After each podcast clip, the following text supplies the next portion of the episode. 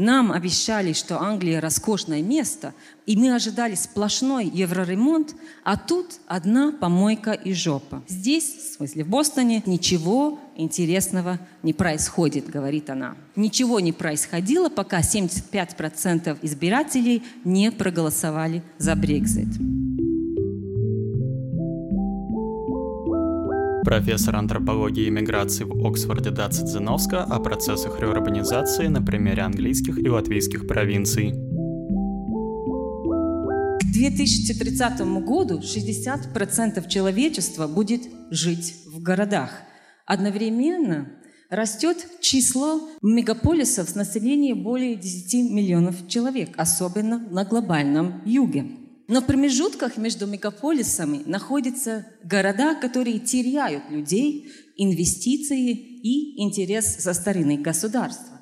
Многие города и городские местности не растут, а сжимаются, и большинство из них находится в Европе. Сегодня я буду говорить о том, как люди живут в условиях реурбанизации за пределами мегаполиса, как они структурируют свое существование и представляют себе будущее – на что похожа жизнь в сжимающихся пространствах постиндустриального мира, когда модернизационные проекты бесконечного включения все новых людей и мест теряют силу и смысл, и их место занимает выталкивание, or expulsion, как говорит uh, Саския Сасен.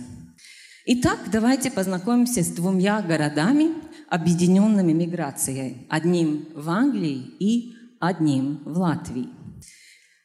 24 июня 2016 года, на следующий день после референдума по Брекзиту, я проснулась на краю Европы. В сердце британского сельского хозяйства в городе Бостон в Линкольншире, где 75%, самый высокий процент Великобритании, проголосовали за Брекзит. До Брекзита мало кто слышал о Бостоне. Первое время, когда я говорила коллегам, что я еду в Бостон, все исходили из того, что я лечу за океан. В изображении масс-медиа Бостон – отсталый провинциальный город, до неузнаваемости изменившийся из-за наплыва мигрантов.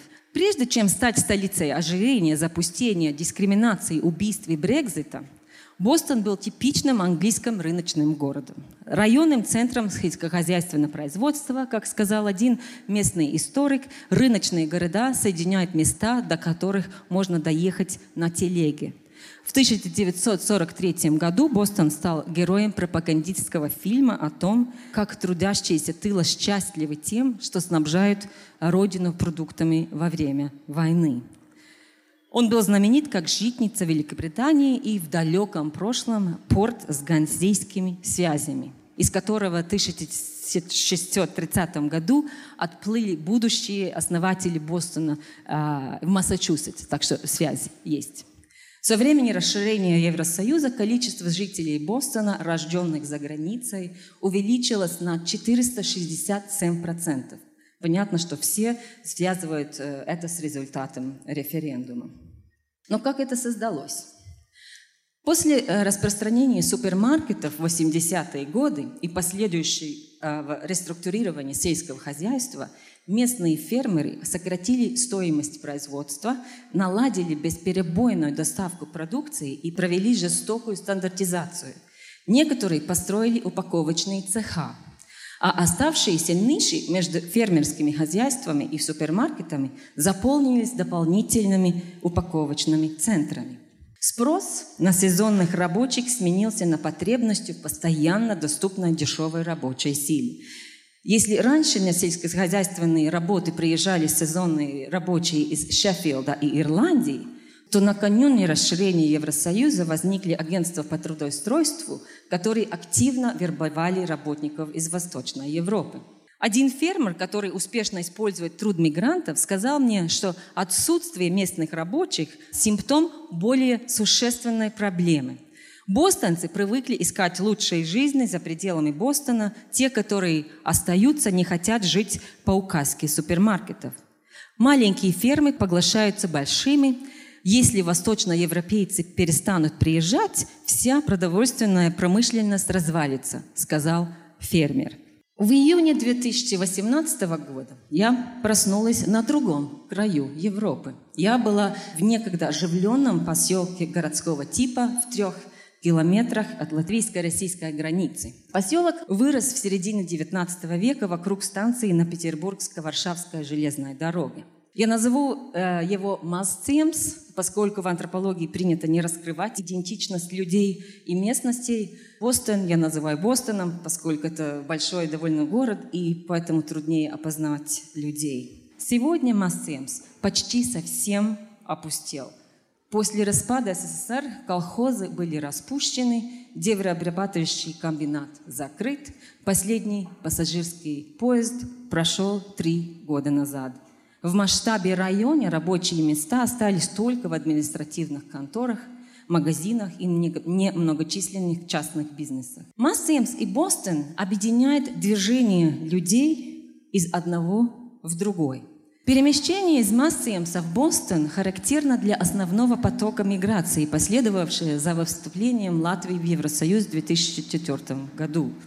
Дополнительным стимулом стал финансовый кризис, 2008 года и режим экономии, который привел к снижению зарплат, разорению бизнесов и невыплате по кредитам. Начался так называемый Великий исход. В отличие от миграции из сельской местности в города в 20 веке, вместе с молодыми людьми на сбор капусты в Англии и клубники в Норвегии уезжали их часто хорошо образованные родители и бабушки с дедушками.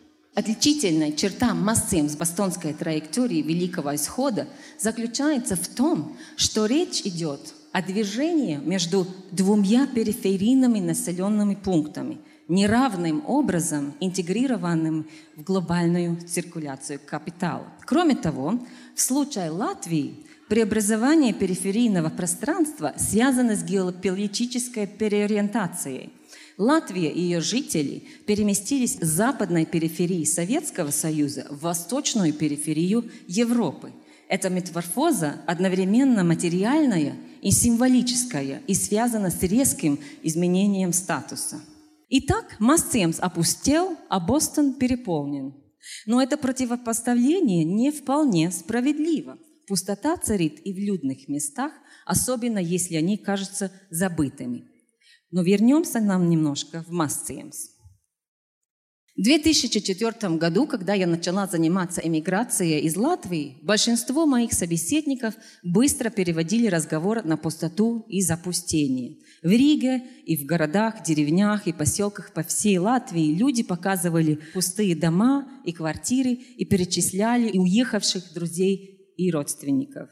В сельской местности говорили об исчезающей инфраструктуре. После 90 -го года 34 железнодорожных маршрута было закрыто, а 11 путей полностью разобрано. С 2009 года, после того, как Министерство образования объявило об оптимизации школьной сети, 171 школа была закрыта, а многие из оставшихся присоединены к другим районам. Многие жители Латвии представляют себе будущее как чужой мир, к которому они не имеют никакого отношения. Некоторые говорят о возвращении дикой природы, другие о том, что придут китайцы и все сделают по-своему. Запустение и опустошение – обязательная часть разговоров о меняющейся материальной и социальной жизни в рамках риторики пустоты, то есть конца знакомого и понятного мира, прокладываются индивидуальные жизненные траектории. Одни говорят об эмиграции в места, где время течет узнаваемым образом, честный труд ведет к лучшей работе, лучшая работа к более высокой зарплате и так далее до бесконечности. Другие остаются, склеивают жизнь из осколков старого мира и делают все возможное для того, чтобы завтрашний день не очень сильно отличался от сегодняшнего. Третьим нравится свобода, которую возвещает конец света. Прошлым летом 92-летняя Милда сказала мне, что сейчас самое лучшее время ее жизни. Ее родители умерли, когда она была маленькой девочкой. На ее юность пришлась война. Потом она работала секретарем сельсовета и пела в хоре народной песни. Ее муж много пил и рано умер, а теперь худшее позади, можно жить в свое удовольствие. но в одиночестве. Окружающий мир опустел. Раньше было 30 коров, говорит она, а сейчас только одна осталась. И как я потом узнала, в Массемсе действительно осталась только одна корова, но она не дает молока, она, как и ее хозяйка, ушла в пенсию. Конец света наступает постепенно, рывками и с отступлениями. Несколько лет назад женщина с 40 с небольшим, которую я назову Илза, купила в Массемсе два пустых дома. Один для себя и один для семи брата. Она начала делать на дом маникюр и педикюр женщинам из соседнего городка и устроилась на работу почтальоном. Когда мы снова встретились в 2018 э, году, летом, она сказала, что думает уйти с работы в почтовом отделении. Она разводила почту на собственной машине, и формула, которой почтовая служба пользуется для определения амортизации, по ее словам, не соответствует уровню повреждения от езды по сельским дорогам. Почтовая служба не вкладывала деньги в материальную базу обезлюдевших сельских районов, предпочитая нанимать кого-нибудь из остающихся жителей. Илза хотела стать косметологом на постоянной основе, но чувствовала себя виноватой. Кто же будет привозить старушкам их несчастные письма и газеты? Так же, как водитель автолавки, который приезжает по пятницам себе в убыток, или вышедшая на пенсию медсестра, которая лечит своих соседей, Илза считала себя членом импровизированной семьи, которая нуждалась в ее услугах. И все-таки в конце лета она уехала. Уехала в Германию ухаживать за престарелыми за 2000 евро в месяц. Жизнь, которая, казалось, вместе с ней вернулась в поселок, так же внезапно кончилась. Будущее означало ориентацию на смерть оставшихся жителей самого поселка. Тем временем местные власти составляли планы развития региона. В соседнем поселке состоялось публичное обсуждение плана, хотя детей оставалось мало, и никто не сомневался, что население будет продолжать сокращаться, было решено, что здание школы не должно прийти в упадок. Школа закрылась годом ранее и стояла пустая. Говорили о том, можно ли превратить ее в клуб. Кто-то сказал, что надо, наконец, построить детскую площадку, которая была включена в предыдущий план. Построить значит публично заявить, что будущее не потеряно. Логика развития, ориентированная на рост, противоречит планам управления пустотой. Глава местной администрации сказал мне, что его главные задачи – собрать налоги на имущество и понять, как быть с разваливающимися зданиями. Дело осложняется тем, что никто не знает, кому эти дома принадлежат. На юридическом языке они являются дома неустановленной принадлежности. Например, кто-то в 70-е годы купил права на аренду дома, а в 90-е не приватизировал его из-за э, недостатка денег, отсутствия интереса или эмиграции.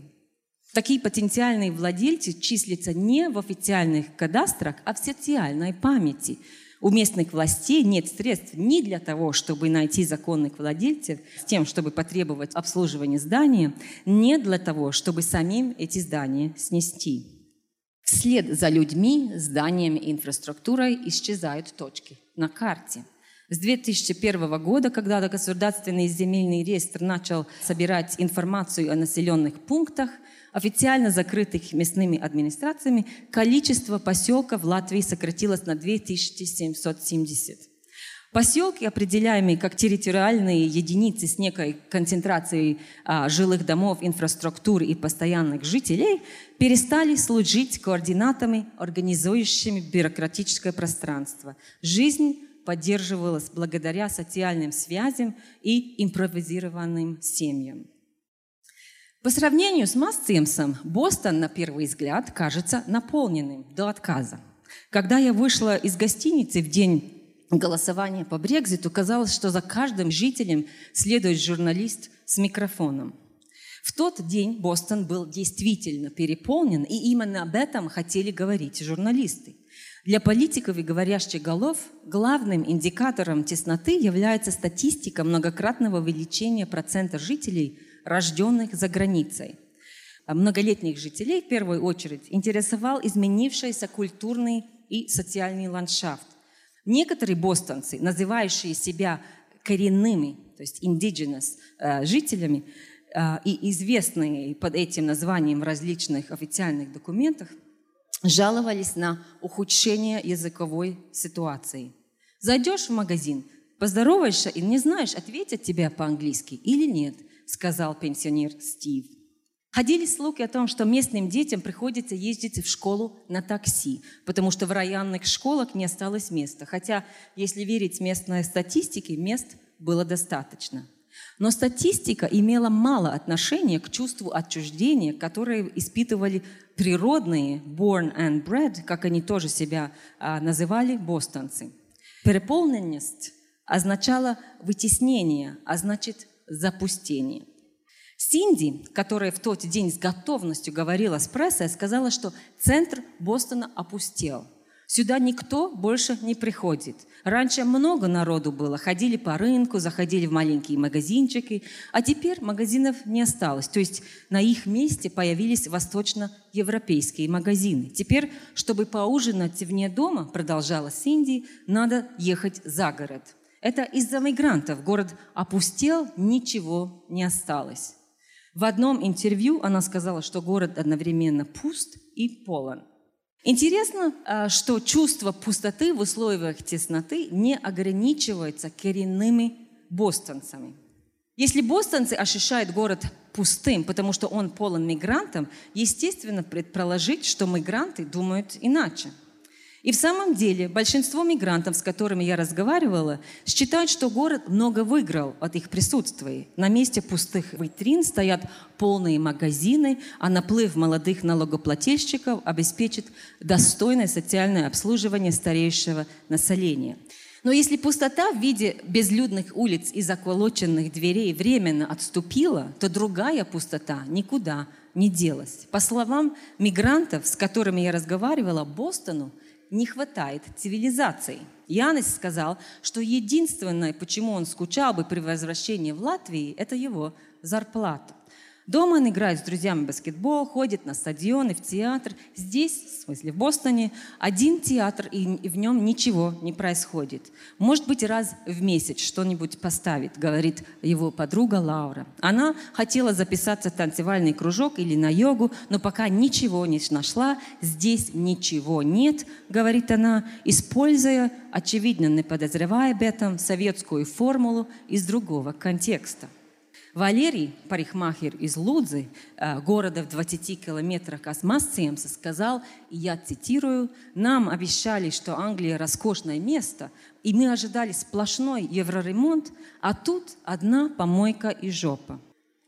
Валерию, Янису и Лауре, мигрантам из малых э, городов и поселков городского типа Латвии, Бостон кажется пустым. С ними согласна местная элита. Дэвид и Эмма, британцы, которые переехали в Бостон на пенсию, называют его отсталым. Бостон изолирован, говорит Дэвид. Он мир в себе, отрезанный от материка засеянными полями. Эмма кивает и говорит, что из-за плохого автобусного и железнодорожного сообщения из Бостона трудно выбраться. А в самом городе, по ее словам, культурная пустыня – Здесь ничего интересного не происходит, говорит она. То есть ничего не происходило, пока 75% избирателей не проголосовали за Брекзит. В Массимсе пустота реальная и воображаемая, повсеместно. Пустоту заполняет одичавшая природа, около заброшенных домов цветут яблони. В Бостоне пустота относительно. То, что означает присутствие для одного, есть отсутствие для другого. Бостонская пустота кишит чудовищами. Голосование напомнило британской публике, что прежде чем стать столицей Брекзита, Бостон был столицей Великобритании по количеству случаев ожирения и числу убийств на душу населения – Daily Mail с готовностью перечислила фамилии виновных по большей части литовские, латышские и польские. Осознавая свою растущую изоляцию, местные элиты пытаются сохранить символические связи, занимаясь историей своих маленьких окон в мир, порта и железнодорожной станции. Не будучи в состоянии оживить эти памятники промышленной революции в век финансового капитализма, Значимым для жителей образом они превращают их в наследие. Несколько бостонских горожан, желающих отмежеваться от провинциального большинства, основали бостонскую ганзейскую группу и вступили в альянс э, бывших ганзейских городов. Их цель сменить образ рыночного города на образ открытого а, миру порта и одновременно отделаться от ярлыка культурной пустыни и переписать историю миграции. Тем временем администраторы и активисты из районного центра, которому принадлежит Массимс, пытаются возродить исторические связи, восстанавливая память о железнодорожной станции. Недавно они заказали официальному историку латвийской железных дорог материальную историю станции и организовали так называемую «талку» – традиционный крестьянский день совместной работы, чтобы очистить заброшенные здания станции, переданные муниципалитету после приватизации. Некоторые говорили о создании музея, хотя еще непонятно, откуда возьмут деньги и, главные посетители. А тем временем немногочисленные жители Массиемса живут как могут или строят планы на будущее, не связанные с насиженным местом. Главный способ восстановления связи с миром для них – это миграция. Жители Бостона восстанавливают связи другим способом. Они проголосовали за то, чтобы отделиться от Европы и тем самым вернуть себя control, take back control. Мало кто из них может объяснить, как это будет выглядеть. Наряду с глобальными городами, превратившимися в командные центры финансового капитала, опустевшие города, заброшенные деревни и забытые люди и поселки участвуют в создании временной и пространственной логики современного капитализма. Логика эта не всегда последовательна. Опустошение, как и урбанизация, процесс неровный. Некоторые места обретают новую жизнь, богатый инвестор может купить итальянскую деревню, а группа дачников может осесть в Костромской области, как описывает Татьяна Нефедова. Вполне возможно, что кто-то представляет будущее Бостона и Массимса как потенциально продуктивную модель распыленного горизонтального урбанизма, согласно которой инновационные решения могут снизить эффект удаленности или превратить расстояние в преимущество. Но глобальный тренд заключается в том, что многие такие места уже не вернутся к жизни в рамках парадигмы роста 20 века. Даже идеи design, которые пытаются переосмыслить традиционный ландшафт, Например, а, итало-бельгийский проект горизонтального мегаполиса с интеграцией городских и сельских пространств создают карты с белыми пятнами. Одно такое э, пятно всем известное, большая часть России, хотя это результат геополитики, я думаю, здесь, а не городского планирования. Меня в первую очередь интересуют такие белые пятна. Иначе говоря, это не история либо одного, а, либо другого, это история и того, и другого. Роста и упадка, урбанизации и деурбанизации, тесноты и пустоты. Ее можно назвать частью так называемой планетарной урбанизации, то есть процесса универсализации города, в рамках которого маленькие города, заброшенные деревни и сельскохозяйственные земли становятся неотъемлемой частью того, что Нил Бреннер и Кристиан Шмидт называют всемирной городской тканью – Worldwide Urban Fabric. А она, в свою очередь, неразрывно связана с логикой современного капитализма – Бостон и Массиемс – продуктивные места для изучения и того, и другого. Неизвестно, как сельскохозяйственное производство и упаковочные центры изменят жизнь в Бостоне.